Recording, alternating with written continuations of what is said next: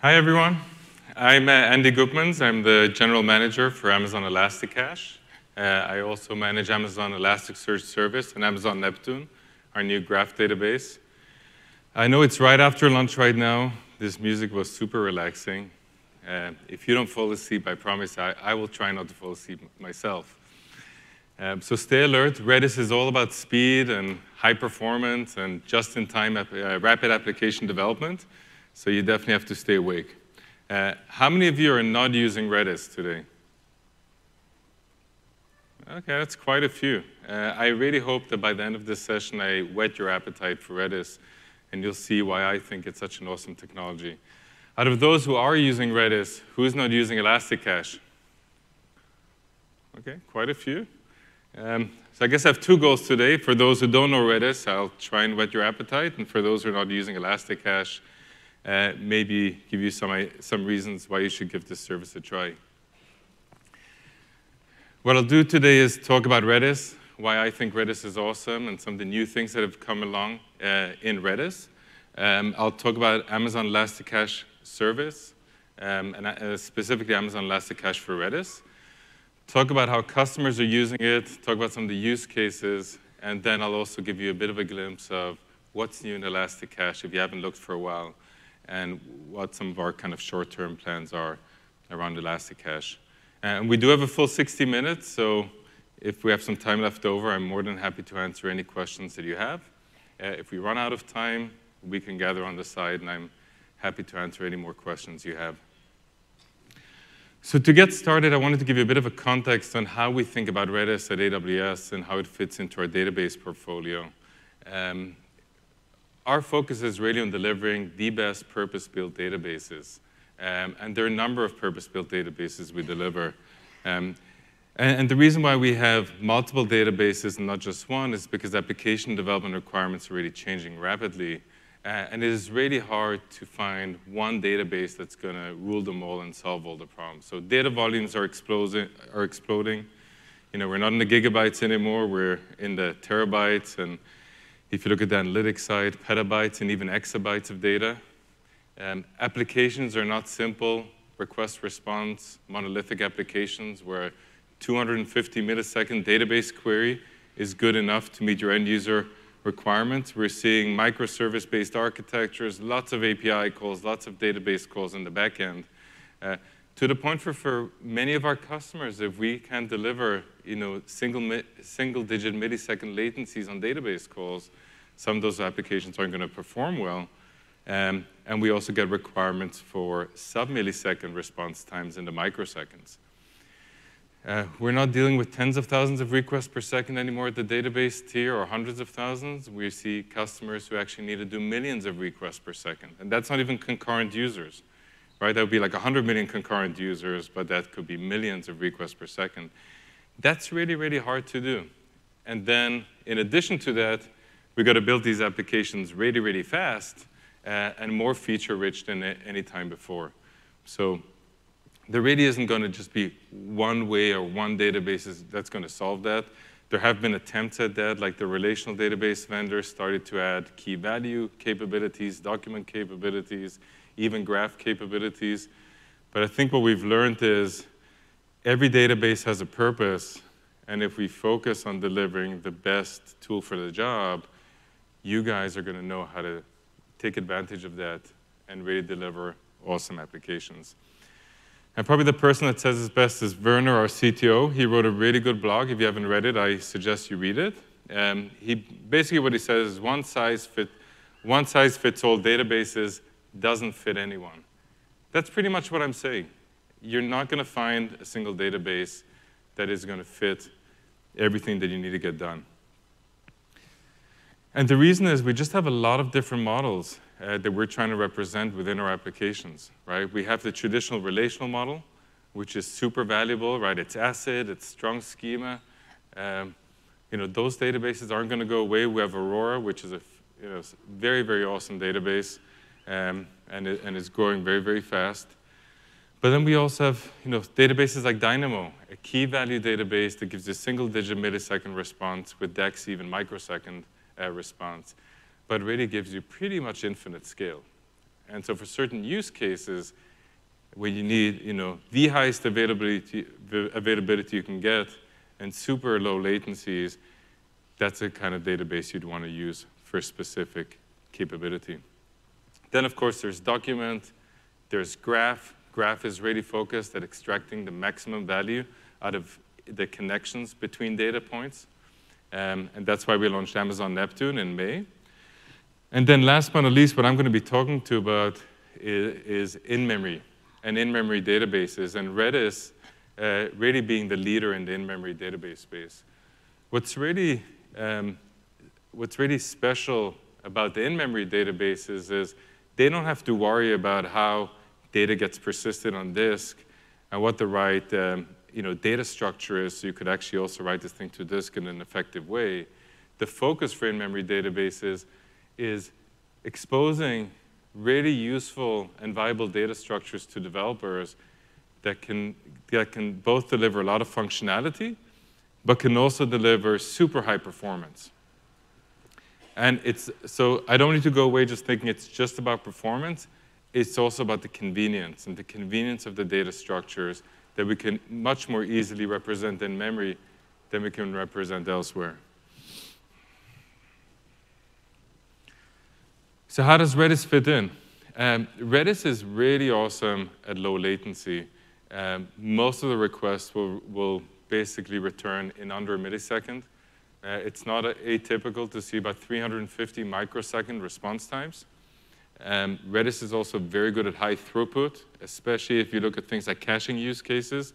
Being able to use a single instance and do about 200,000 requests per second can not only help you deliver awesome apps and awesome end-user experiences, but it can also dramatically take down the cost of your overall application. And I'll show you an example of a customer who actually was able to deliver that. Some really interesting use cases, I'll talk more later on about them, like ride-hailing, social media, gaming, media streaming. A lot of these born for the web applications that need to reach hundreds of millions of users and need super low latency. And while it's in memory, we don't just measure Redis's capabilities in gigabytes. We can actually deliver terabytes of data in memory through our bigger instances and sharding. And actually on ElastiCache for Redis service, we can do up to 170 terabytes of data in a single cluster. So don't only think small. And later on, I'm going to talk about a new feature in Redis which I think is going to become super appealing. And in that use case, I definitely think terabytes of data may definitely become the norm. We talked about microsecond latencies with about at least 200,000 requests per second per machine. It doesn't take a lot to actually get to millions of requests per second on Redis. And last but not least, it's an open API. It's open source. There's lots of client libraries out there. The actual interface is very, very convenient to use, and I'll talk about that a bit more later. And so from the AWS perspective, as we look at our purpose-built portfolio, Redis is really kind of our primary database for the in-memory use case. So a bit more about Redis. For those who are new to Redis, it is the most popular in-memory database, according to dbengines.com. Also, if you just look at all general databases, whether that's relational or search or document, key value, Redis is consistently in the top 8 databases in the market. So super, super popular, being used across the globe by many applications. And like many of its open source peers here, has just gotten huge distribution through the open source model and through Linux distribution and other vehicles. So what makes Redis so awesome? So we talked about the speed. I talked a bit about the simplicity and the easy-to-use API. Another really awesome thing about Redis, it actually supports replication. That's not that typical. Like if you remember Memcache, Memcache is super fast. It's a key value store. But it doesn't really give you that kind of replication and that kind of availability. Redis does. So you can actually build a cluster of Redis with read replicas. Talk a bit later on how we leverage that to deliver more scalable and available systems. But that's really at the core of one of the things that makes Redis really special. There are over 200 commands, and those commands, a lot of them are geared towards manipulating really interesting, sophisticated data structures. So probably the easiest way to think about Redis, it's a data structure server. It's got lots of data structures like lists, like hashes, like sorted sets, streams. And you can use those data structures really to best optimize for the use cases. And I'll talk about some of the use cases and what data structures you would want to think about as you're building applications with that use case. And last but not least, even though it's in memory, and in memory, of course, isn't persistent, Redis does have a nice snapshotting capability, so you can actually take periodic snapshots and back up your data and then rehydrate clusters with those backups through a restore mechanism. So it's a pretty awesome in-memory technology, lots of options around data structures, and lots of enterprise-ish capabilities like replication and backup and restore. So what are some of the use cases? The first most popular use case has been caching. And there are lots of variants on how you apply caching. And caching is usually a very simple key-value kind of relationship. So there's a key, the value is a string, so it's not already a sophisticated data structure. And that's what I will call kind of the simple caching use case. But the nice thing is that Redis also supports maps. It supports lots of other data structures. So for example, session stores, session management is probably another primary use case for Redis. You'd often use a hash map for that, because in a user session, you actually want to store multiple attributes. If you build a chat application, Redis has a pub sub mechanism where you can actually do a publish and subscribe. I'll talk a bit later about a new data structure that's come along and how that potentially could eclipse the pub sub capability in Redis that existed until today. But so far, there's just a lot of choice, and those choices often match up with specific use cases. Redis is pretty much a de facto standard for gaming leaderboards. So if you're playing games, or your kids are playing games, and you see the leaderboards, I would say it's probably 80% chance, and that's a guesstimate, not a specific number, that behind the scenes, it's actually a Redis sorted set, keeping the leaderboard for the real-time gaming application. And what's of course very typical in gaming is you have super high volume, super high requests per second, and so being able to do a leaderboard at scale at a relatively low cost is really one of Redis's sweet spots. Redis is getting a lot better. So October 17th, new version came out, Redis 5. I'm super excited about Redis 5. Redis 5, I think, is really a major version, unlike the major versions we had before. It adds a new data structure called Redis Streams, which initially was actually slated for Redis 4, but it took longer to develop, and it actually ended up being released under Redis 5. And that's a new data structure, which is a log-based data structure, which is optimized for streaming use cases. And there are a lot of possibilities around Redis Streams. Some I'm going to talk about today, some I think that you're going to discover as you play around with Redis. But that specific feature, in my opinion, is going to give Redis additional tailwind in the market, is going to continue to accelerate adoption. And I'm going to dive a lot deeper into what Redis Streams is, how you should think about using it, and what kind of use cases it could potentially address. There are lots of other additions in Redis 5, so an optimized hyperloglog algorithm. But for those who don't know what hyperloglog is, it's a way to basically estimate how many distinct values you have in a set. Super useful for a number of applications. And that contribution was actually made by the person who wrote the paper that described a new, better, faster, more optimized hyperloglog algorithm. So a really nice community contribution from the person who actually did the research all the way to implementation in Redis. Redis 5 also upgraded the JEMalloc memory manager. And so it is higher performance, has less fragmentation, and in general is another step up for memory management. Obviously, as an in-memory database, memory management is super critical, especially as Redis will run for a very, very long time, and we need to make sure that fragmentation stays down. And then just lots of other enhancements. Sorted sets have gotten, you know, pop and block operation support, lots of bug fixes, lots of performance enhancements, and you know, fresh off the press. We actually we already support Redis 5 and ElastiCache for Redis. It took us less than 4 weeks. Part of that the release date for Redis was known up front, so that really helped us and I'd say the rest of the community to prepare and make sure that we could test it, secure it, and offer it on the service.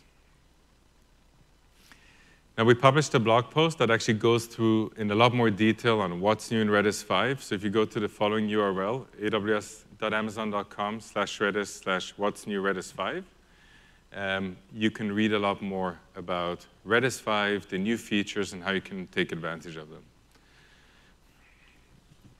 But for now, what I would like to talk about is Redis Streams, because that is by far, I think, the most impactful feature and the most interesting feature in Redis 5.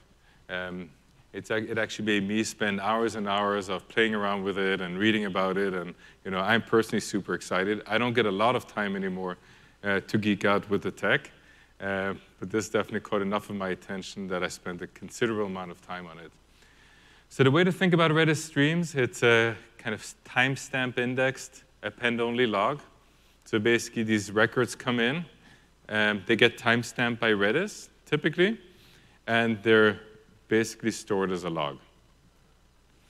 It leverages the fact that Redis is high performance, so it can really deal with log flow that's coming in very, very fast. And some of the things you may want to put in there are, you know, clickstream analytics from your web application or chat application. You could use it for message queuing. There are lots of ways to use streams as an underlying primitive to build applications on top of it. I'm going to touch on a few of those. Going into a bit more detail, Redis Streams was basically implemented as a radix tree. It was implemented by Salvatore Sanfilippo, who is the creator of Redis. And he actually built a really nice radix library called Rax. That is open source on GitHub outside of Redis, because he felt like this was an awesome implementation that people could actually use for other use cases. So if you're a C developer, you like playing around with these things, you could also get this implementation outside of Redis and use it in some of your applications. What's really special about radix trees and how we implemented it is that it provides super fast lookups. It gives you sorted range queries, which are used here for the timestamp queries, and it really reduces memory usage. So it's very, very frugal on memory usage, super fast, and gives you really nice capabilities, especially the time ordering. If you look at the little sample message I put up there, and I'm going to go into a bit more detail, I'm kind of going to show you a small example of how you could think about a chat application within the Redis Streams context. But just to give you an idea of what like a single log entry could look like, it would have an entry ID. That entry ID is timestamped. It also has a sequence number, just in case two messages come in at the same time. We still want to be able to distinguish between them. So Redis actually takes care of that for you. And then within a message, I can put as many kind of key value pairs as I want. So in my little chat application, I put the message, which in this case is hi, and I put the user ID who actually wrote the message. And then you have consumers who basically make Redis connections and make TCP connections to the Redis server, and they can start reading from this log. And as long as that log hasn't been trimmed, anyone who has permission can actually come in and read the log and do what they want. What makes it really powerful is I mentioned earlier that Redis used to support pub/sub. The problem in the Redis implementation of pub/sub, if something goes wrong, like the client by mistake disconnects and then wants to reconnect, you know, that message may be gone. In this kind of streaming capability, you know, that message sticks around for quite some time until we decide that we have too much in memory and we want to trim the log. And so if you have a disconnection, the client can just come back, reconnect, kind of remembers what it read last, and then use a range query to basically read from that point onwards. And so that model really delivers a lot of opportunity to build really sophisticated log-based applications. Redis streams also copied an idea from Kafka, and I don't know if Kafka invented it or copied it from somewhere else, but that idea is called consumer groups. Consumer groups is a special feature on top of this, which basically guarantees if clients are using consumer groups, it means two things. One, the Redis server actually knows who the clients are. And the second thing is consumer groups will make sure that every piece of data is only read by one client. And so it basically guarantees that a record is only processed by one client.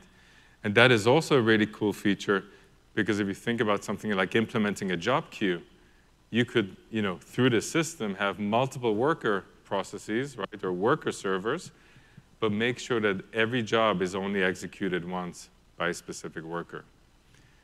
So that probably gives you a bit of a taste of the kind of flexibility you get here. You both have kind of the general log, where anyone can come in and read from the log and kind of reread different positions. But you also have the consumer groups feature for certain use cases where you can basically guarantee unique data being read by specific clients. Now let me kind of just demonstrate, without code, what that would look like, although there's a tiny bit of code here. There's some Redis commands here. So you can see the producer, you can see the stream in the middle, and you can see the consumer. And I've got a little command written there called xadd mystream star message hello. That basically sends a record into the stream with a key value pair of message hello. So xadd basically adds a message.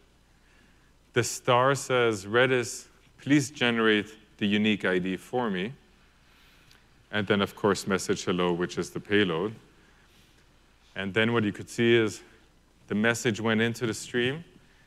And what I got back from Redis was basically my unique ID, which is the timestamp and the sequence number that was auto-assigned for me. And then I can, I can save that for future reference. So if I'm the guy who wrote this log entry, I know what it is, and I can go and, read from any position after that, for example, if I want to. And then there's a bunch of commands that actually help you read logs. So consumers can come in, they can use something called, they can do a range query like xrange. They can do a reverse range query like xrev range, or they can just use a single data point xread. And what you can see in the return, what got returned was basically the timestamp and then the bag of the key values, which in this case we only had one, and we showed message hello. So that's kind of the very simplistic way on how it works. Obviously, the number of use cases and applications you can build with this are pretty extensive. I also just want to remind, I mentioned consumer groups before. In this example, basically the consumer could read, with these commands that I mentioned, the consumer could read any part of the log. But if you use commands like xgroup, xregroup, then you're actually using the consumer group feature. That, as I said before, you could leverage in something like a job queue use case, when you want to guarantee that a message is only processed by a single consumer. So let's see how you would potentially implement a very simplistic chat application. This is kind of an IRC application. You have a channel, you could join a channel. And I've got three consumers here. I'm going to refer to the consumers just as their last digit. So I have consumer 3, consumer 2, consumer 9. I don't know if the text is very clear here, but I'll just kind of read it out loud. So consumer 2 put in the first message, and that message basically just says hi. And then consumer 3 basically responded and said, hi, how are you? And that went into the log. But at the same time, consumer 2 was actually not done, and he sent another message saying, how are you? Both of those messages reached the server at exactly the same time. And so what you can see is the assigned unique ID that both of these messages got is almost identical, except for the last sequence number that is different. So that kind of shows you some that ease of use and power of Redis streams, where you don't really have to think about this too much. Redis will kind of do all the heavy lifting for you and basically starts assembling this as a queue. And then we have a third consumer that joins consumer 9 that basically sends a message, hey, can I join you guys? So by now, we have kind of 4 messages in the queue. And because we're not using consumer groups, all these consumers can basically see all the messages. So very easy, not only for all of these, for the first two to basically see the chat between each other. When consumer 9 joins the chat, he could actually see the history of the chat. And so there are a lot of applications where you actually would want a client that connects, you know, that kind of late binds into a log. You would want that client to actually be able to not just read the log going forward, but also kind of go back in time and read the rest of the log. And so the, you know, the chat application is obviously a very simplistic example of how to use this, but there are lots of different ways you could use this, whether it's in message brokers, job queues, pub, you know, pub sub, any kind of streaming analytics, lots of opportunities to use Redis streams. We've published a couple of blogs on our website on aws.amazon.com/Redis. And those blog posts go into a bit more detail on Redis streams. The first one is a bit more of a general Redis streams article. And the second one talks more specifically about message queues and how you could think about implementing message queues in Redis. So that's Redis. Now, let's talk a bit about Amazon ElastiCache for Redis, which is our fully managed service for Redis. Basically, we launched Amazon ElastiCache for Redis in 2013. And we basically launched it because we're doing what we're usually doing, which was listening to our customers. And many of you were telling us that you really like this thing called Redis, but Redis was really hard to manage. Like, you didn't want to have to provision this all on your own. You didn't want to have to patch the full stack all the time on your own. You know, starting to provision it in a highly available way across AZs is a non-trivial effort. Scaling Redis over time is also a non-trivial effort, not just because you need to set up the topology. There's lots of little nuances where replication can back up and, you know, all sorts of operational issues. And so you basically came to us and said, hey, can you do the same for Redis as you did for MySQL on RDS? And that's pretty much what we did with ElastiCache for Redis. And you know, last thing I also wanted to note is the other feedback we get consistently on these services is, you know, if I have to go and hire all these developers that are going to build these services and keep them up 24/7, right, it ends up also being pretty expensive for us. And so that's why we launched ElastiCache for Redis. So that service has been up for over 5 years. It's a, you know, very important service for us. It's been very successful. We see a large amount of customers taking advantage of it, from caching use cases beyond. And just in a nutshell, there's a few things, you know, I think you should keep in mind as far as this service is concerned.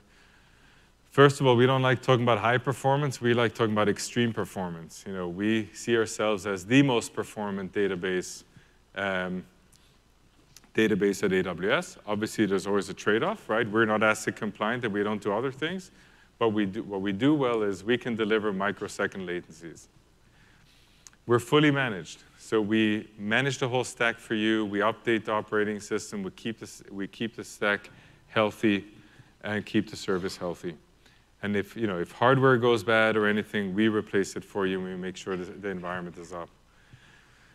We've made it, you know, increasingly easy to scale Redis for you, and not only being able to add read replicas, we also enable sharded Redis now.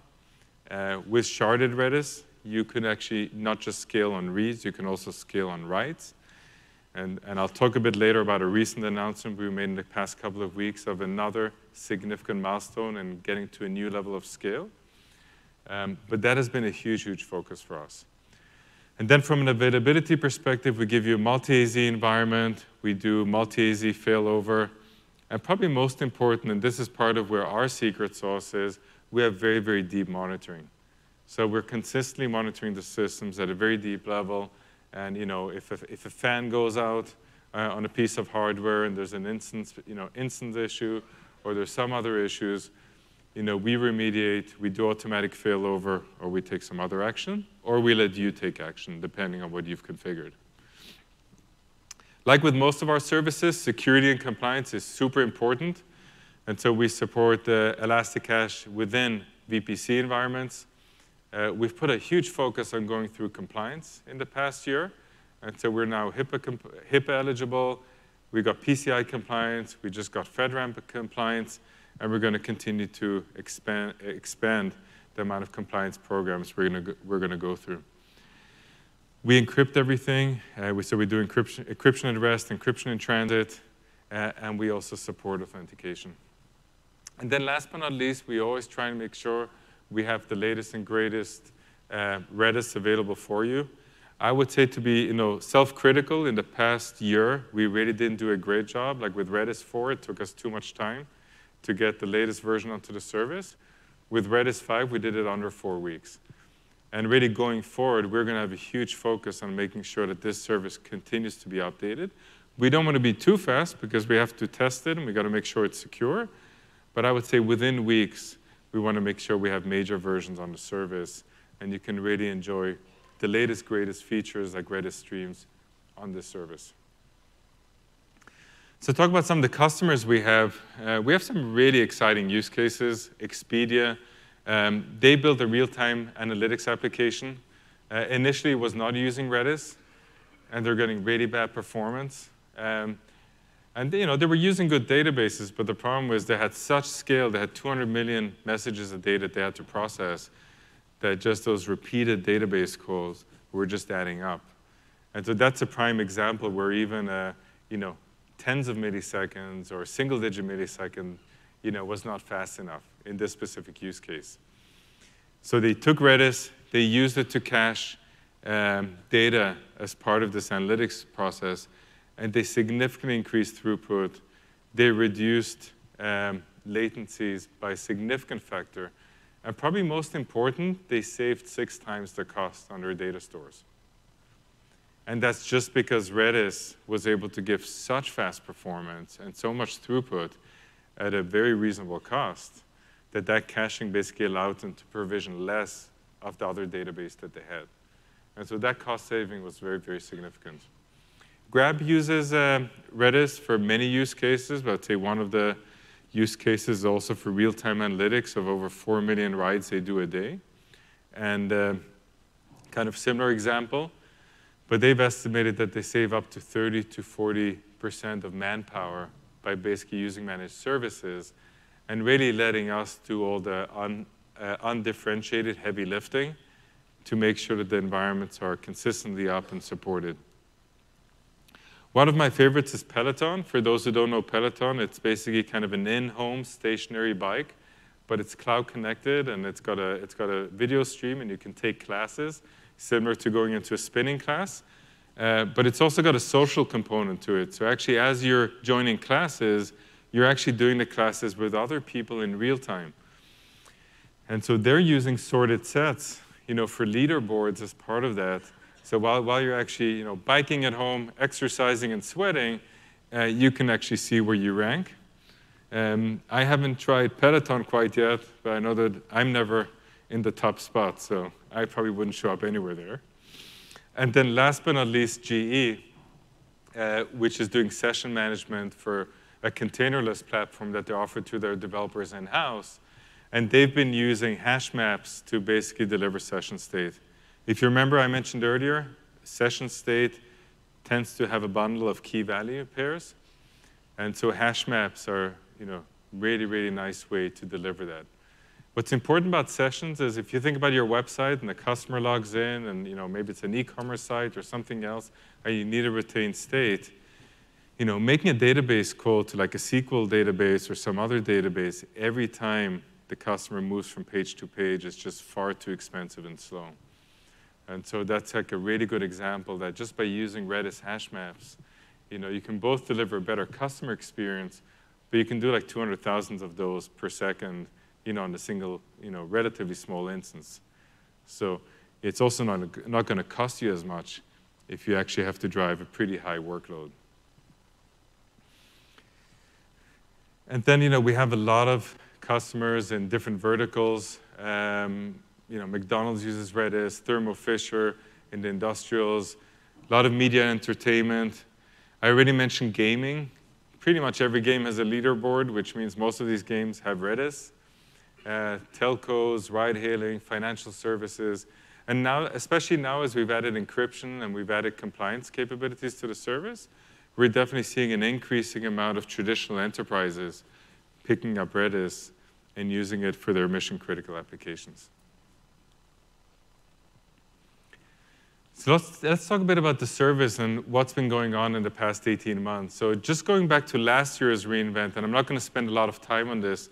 Last year's reInvent, we talked a lot about Redis Cluster, which is the sharded version of Redis. And we had just announced online Redis Cluster resharding, which means you can basically change the amount of shards online while you're still serving requests. And so if you need higher write throughput or more capacity, you can basically do that online. That's also when we announced encryption everywhere, encryption at rest, encryption in transit. And we also announced HIPAA eligibility. 2008, I think, became even more exciting just with the recent announcement of support for Redis 5. We just announced support for M5 and R5 instances, but this announcement is more special than some of the past instance announcements we've made. So I'm going to talk in a bit more detail on what that announcement was about and why you should care about it. We've seen customers use a lot more Redis, but also use a lot more Redis at scale. And so the previous limitations of 90 nodes in a cluster, 15 shards, just weren't working for some of our customers. So we've just announced support for much bigger scale. We can do 250 nodes in a single Redis cluster today. We've also increased the amount of shards we support from 15 shards to 250 shards. And if you think about it, every shard, basically the master node defines how much memory you can use from a write and data perspective, right? The read replicas don't count. And so going from 15 shards to 250 actually means that the amount of unique data you can save in our environment now is over 16-fold than you could do before. So it's a very, very significant change for our customers, especially those who've been pushing us to go to higher and higher scale. We also, in the last year, open sourced our encryption in transit support. So last year we announced encryption in transit. We built that encryption in transit is a very hard feature to build. It's got to be operationally sound. It's got to be really secure. We also used a library that we open sourced as Amazon called S2N, which is basically an OpenSSL replacement, which we believe performs better and has a lot of benefits, especially it's a much more lighter weight, simple library. So it's easier to kind of also make sure that it's kind of remains secure and so on. And so we leveraged that Apache 2 licensed S2N library that we had open sourced a couple of years ago and basically built encryption in transit, and then we open sourced encryption in transit capability. We still haven't gotten that all the way upstream into Redis, but we're definitely, talking to the Redis creator to see if we can kind of, continue to work on that patch and make sure that it fits kind of the coding standards of Redis so it can hopefully get into upstream Redis. With that, we were able to get through PCI compliance, FedRAMP compliance, and we continue to go through the rest of the compliance certifications. A lot of your feedback to us has been, I don't really understand what's happening. If something goes slow, the CPU metrics aren't really clear to me. Redis is single-threaded, so how can I really kind of, draw a parallel between CPU metrics and how busy Redis is? The simple answer is it's actually really hard. So I don't have the perfect answer for you, but we did give an additional metric that gives you a specific metric on the Redis process itself. So not just the machine CPU metric, but also the Redis CPU metric. I'll talk about some of the futures in a couple of minutes, and you'll see that even this metric, we'll have to think about how that fits in into the future, but it is another way for us to kind of show you, give you some more transparency about what's happening. The other thing you asked us for is, until today, we didn't support snapshots or auto failover with T2s. The primary reason was that T2s are just very small instances, and we were concerned that they weren't operationally sound enough for production environments. And we still don't recommend them today because they, you could run out of CPU credits and then bad things could happen. But we did want to make sure that you could use T2s in dev and test to build environments that were very comparable, at least in configuration, to the production environments you had. So for that, we basically launched support just a few weeks ago for snapshotting on T2s. We also support auto failover for T2s right now. And we'd love to continue to hear your feedback on what you want to see us do around the kind of lower end of the instances. And especially as our hardware keeps on getting better at AWS, I think there's going to be a lot of interesting opportunities in the future with actually some of the lower end instances to deliver some nice production capabilities. And then last but not least, one of the things that we were missing is we weren't supporting in-place version upgrades for Redis cluster, which is the sharded Redis. And that's also something we announced. So if you look at Jeff Barr's blog where he describes the Redis 5 launch, you'll see that he actually kind of shows two screenshots. And he shows how he migrated his Redis 4 cluster to Redis 5 in one click of a button. So our big goal here is really to make management as easy as possible, give you as much flexibility as you can. We still have a lot of work ahead of us to continue to push the envelope on how easy and scalable the environment is. But there's a lot of investment we're making in making sure that the service continues to meet the needs of your applications and the increasing amount of variance in use case that we're seeing around Redis. So let's talk a bit about these new M5, R5 instances. So first of all, M5 and R5 instances are actually quite special. Our hardware teams are really innovating on the hardware, and they built a system called the Nitro system. Nitro system is a way for us to offload some of the hypervisor work, security, networking, and so on, off instance, and basically freeing up a lot of the CPU to actually do what it's supposed to do, which is actually run your applications. And our goal, and pretty much what our hardware team has achieved, is by using this AWS Nitro system on the M5 and R5 instances, and many of our future instances are going to use it too, we're basically delivering virtualized instances with the performance that is pretty much indistinguishable from bare metal performance. And so that hypervisor overhead is going away. And that is especially important in something like Redis and in-memory, because when you're in memory and you're running that fast, and you're doing system calls, and you're doing memory management, that's where you're really going to feel it. You're not going to feel it quite as much on like a Java-based application, because there's so much overhead from just the Java runtime, the memory manager. You'll feel it, but not quite as extreme as you'll feel it on Redis. And so what we did here is we ran some benchmarks. And these are pretty simple benchmarks. They're key value benchmarks where the values are 200 bytes. It's an 80% read, 20% write workload. So it's not the most scientifically perfect benchmarks, but it's pretty good to kind of show you, kind of what step function in performance you could assume. And if we just take vanilla R4s and vanilla R5s as is with Amazon Linux, you can see that there was a dramatic jump between the pink and the purple there in performance. In fact, the jump is somewhere between, depending on the instance type, between 59 and 144% throughput improvement. We also saw latencies go down 23%. So not only are you able to use a lot more of it, which I think is probably the primary benefit, because that really helps you manage your cost, but you're also getting much better latencies. But that was not all. In addition to that, we were like, hey, we just got to try and get the performance up as much as we can. And we worked with our hardware team, and we put a lot of effort into really optimizing the kernel configuration, the hypervisor, and so on. And that's that red bar. So kind of when you get ElastiCache for Redis, you're getting Redis on Amazon Linux, on the Nitro system. But also, we've really spent a lot of time just to configure the networking queues, the interrupts, the timers, lots of things on the system just to make sure you really are maximizing what you get. And in some cases, just those configurations actually added another 30% in throughput. So these are not negligible numbers, especially if you start running Redis at scale.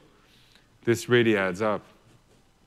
And with the introduction of this, and then the 250 node clusters, you can actually run an environment like this now on up to 170 terabytes.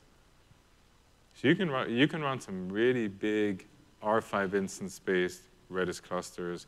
And probably last thing I should say is, you know, these are built on custom Intel Xeon designed for AWS. And just this system as a whole is a really, really awesome system. So if you're running on R4s today, I definitely would recommend that you try the R5s. And in fact, the R5s are also cheaper than the R4s on a per-hour basis.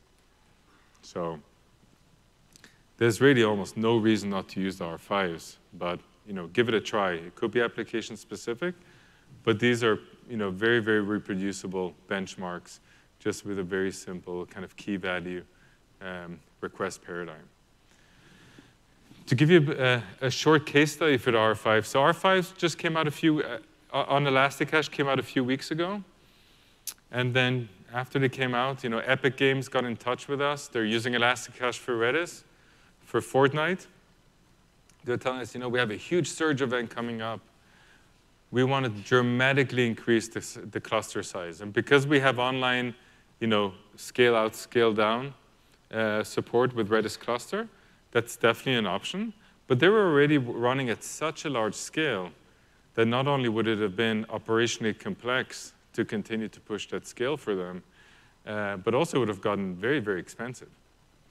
And so, we kind of, when we heard that, we're like, maybe we can do something good here and actually make sure that they're not spending any more money, but are meeting their surge event requirements. And so we suggested, why didn't you go and try the R5s? We just got them out now. They're super optimized. They seem to fit your use case. And they basically migrated that environment to R5s. They didn't have to scale up whatsoever. And that surge event went through without a breeze. And in fact, they told us afterwards that they saw the CPU time go down by about 2/3 while that event was actually going on. So they saw a super big impact, not just from a performance perspective, but ultimately also operational risk and cost went significantly down. Now we have a very rich roadmap over the next year. I'm not going to go and I'm not going to talk through our roadmap. You'll see that roadmap evolve as we make announcements. But I did want to highlight a few things that were kind of very short term. They're kind of almost out. But we didn't quite get them out in time for reInvent. So a few kind of cool, interesting things. The first one is this performance journey with the M5 and R5 instances really gave us the appetite to try and do better. And so we've actually done even more work since then and have looked at how can we actually leverage as you go and provision like R5 extra larges and up and multi-core environments, how we can really make sure we take more advantage of the cores. So quite shortly, we're going to see another step function in throughput coming out by us having done more work on really optimizing the network processing. And that's going to just kind of come out as part of Redis 5 on the R5 and M5 instances, and actually probably also support some of the older instances. And you are going to get those dramatic throughput benefits as part of just using our instances. The second thing, which may seem like a really small feature, but we've been consistently asked to do this, is supporting the rename support command. Lots of our customers, as you put Redis into production, the nice thing about Redis is it's really easy for developers to connect to it and kind of look around and while it's in production, kind of see what's going on. However, there's also a few commands that if you run them on a production environment by mistake, just with good intentions of trying to figure out what's going on in an environment, you could have a significant negative impact on your Redis environment. One of the favorite commands that people like running is keys, which basically returns all your keys in Redis. And don't try this at home. If you have a really heavy-duty Redis environment and you go in and you run keys, you know, your boss isn't going to be very happy. And so those are the kind of,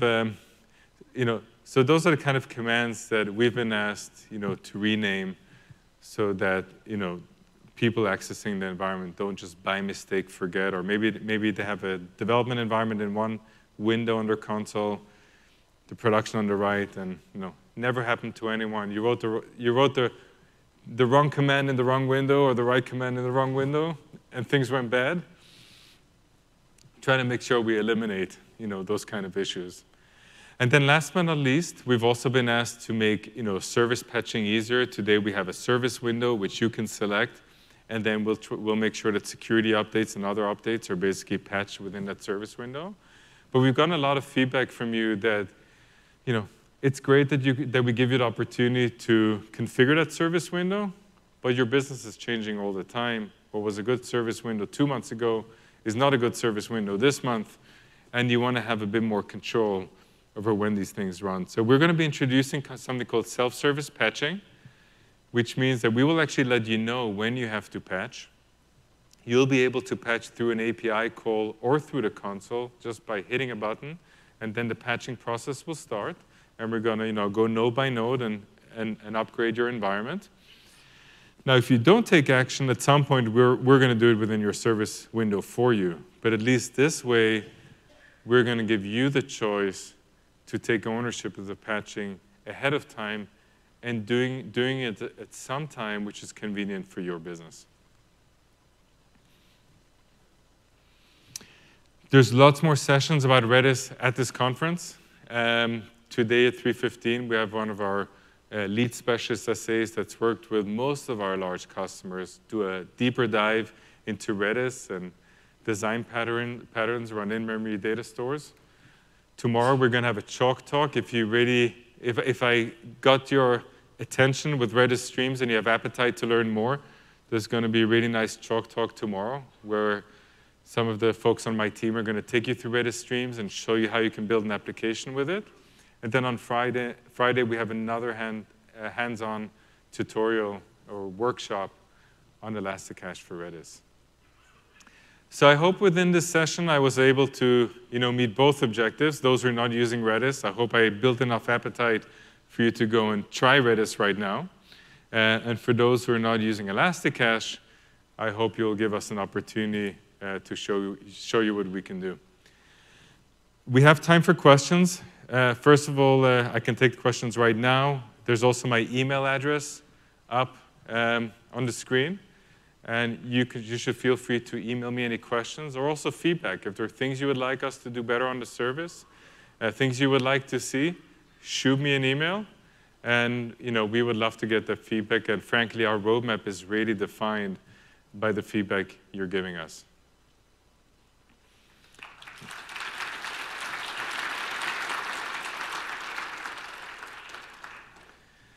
So do we have any questions here? Yeah, go ahead.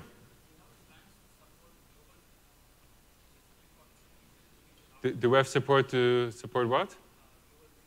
Okay. You mean like cross-region replication? Okay. The question was, will we ever support cross-region replication? I'd say cross-region replication is an ask that comes up, on multiple database services, right? We just support it on Dynamo. We've had some other services where, we've talked about it. So it's definitely something we're kind of thinking about as part of feedback we're getting. I can't tell you any timelines or any specific roadmap, but it's good feedback, and it's feedback that we've heard.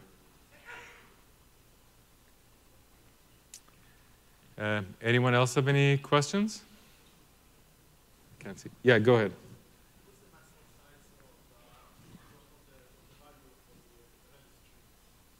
Oh, the question is, what is the maximum size for the value of Redis streams? When you say value, you mean the overall stream or the record? That's a great question. I don't know. I know a string in Redis. I think the maximum is 512 megabytes. I don't know if that equates to Redis streams. That's a great question. It's something I got to check out. Excuse me? OK, yeah, send me an email, and I'll check it out. Yeah, go ahead. Oh.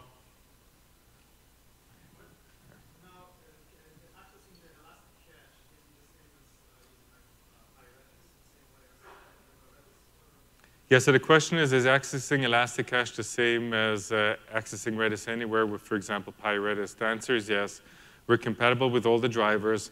Some drivers are better than others, but they do work with us. We do typically recommend for production environments you use what's called Redis cluster, which is not the best name, but Redis cluster is the sharded Redis, which has smart clients that actually figure out what the topology is, and then failover is much faster, and a bunch of other benefits. So for Redis cluster, not all clients are equal. Some are better than others. You can also send me an email, and I can make a recommendation in your preferred programming language which client you should be using. Yeah, go ahead. How would I compare the new Redis streams with Kafka? I have no idea, to be honest. I mean, I would say that at the very high level, I'm not a Kafka expert. I mean, I know Kafka okay, but not great. I would say, Kafka is, Kafka writes to disk, right? It will support a lot more than what you can support in DRAM with Redis streams. It's probably as a result also going to be a bit slower. Kafka has a very broad ecosystem, right, of adapters and so on. So I would say that, my guesstimate is we're going to see a lot of customers who use both, right? So for log analytics streaming, like operational logs, you'll probably use Kafka because you can basically retain those logs for like 24 hours, and make sure you can kind of, not pay for in-memory, right, for all of that. But then I think for a lot of these kind of interactive, real-time applications, Redis stream is going to be awesome, and I think it's at the real-time level, where I think we're gonna see quite a lot of adoption of Redis streams, including replacing some of the things you could do in Redis before without streams, like pub sub and other patterns, which may actually be more effective to do with Redis streams. Yeah, question in the back?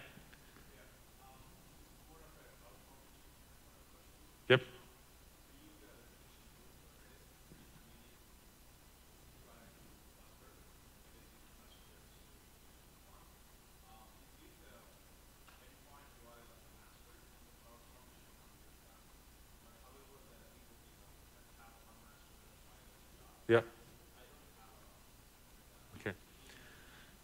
Yeah, so the question here was, we have a DNS entry for master, of course, but we don't, like Aurora MySQL, for example, has a single reader endpoint, right, that gives you basically all the read replicas. That is something that's on our roadmap. So it's something that, it's not the first time we've gotten that feedback. It's something we want to make sure that happens. So it is, there is a blog post actually on how you can work around that and build it on your own. But our goal ultimately is to make sure that our service deliver a single reader endpoints. Yeah, in the back, and then we'll get to you.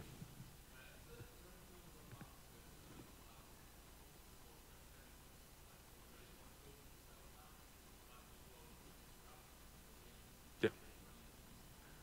So the question was, are we going to have support for Redis modules on the roadmap? I think we really are looking for feedback on that. Like, send me an email.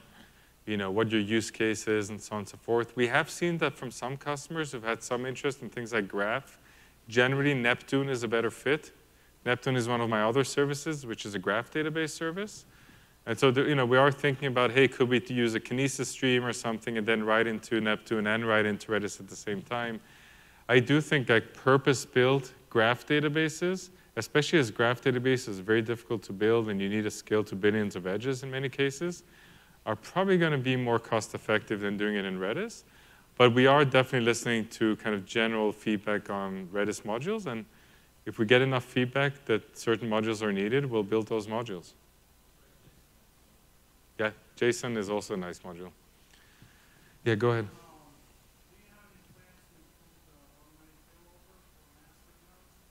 Yeah. Yeah, so the question was, do we have any plans on improving automatic failover? We're constantly trying to improve it, both the monitoring and the auto-detection, and then also the failover time. So Redis cluster gives you some benefits, but it's still not sufficient, right? Because one is the monitoring time, and then the second piece is actually to trigger the failover. So that is a big area of focus of ours, and I think you're going to see us in the next few months get continuously better on really eliminating those gaps. You know, I don't remember the exact window. I think detection can, depending on EC2 and things, can take probably 30-plus seconds. But I'm throwing these numbers out without remembering the exact numbers. Redis cluster itself, once you trigger the failover, I think goes much faster. It's probably about a 20-second failover time. But it really depends on the scenario. And we are working on reducing that, that failover time significantly. Yeah. I think we have time for one more question. Yeah.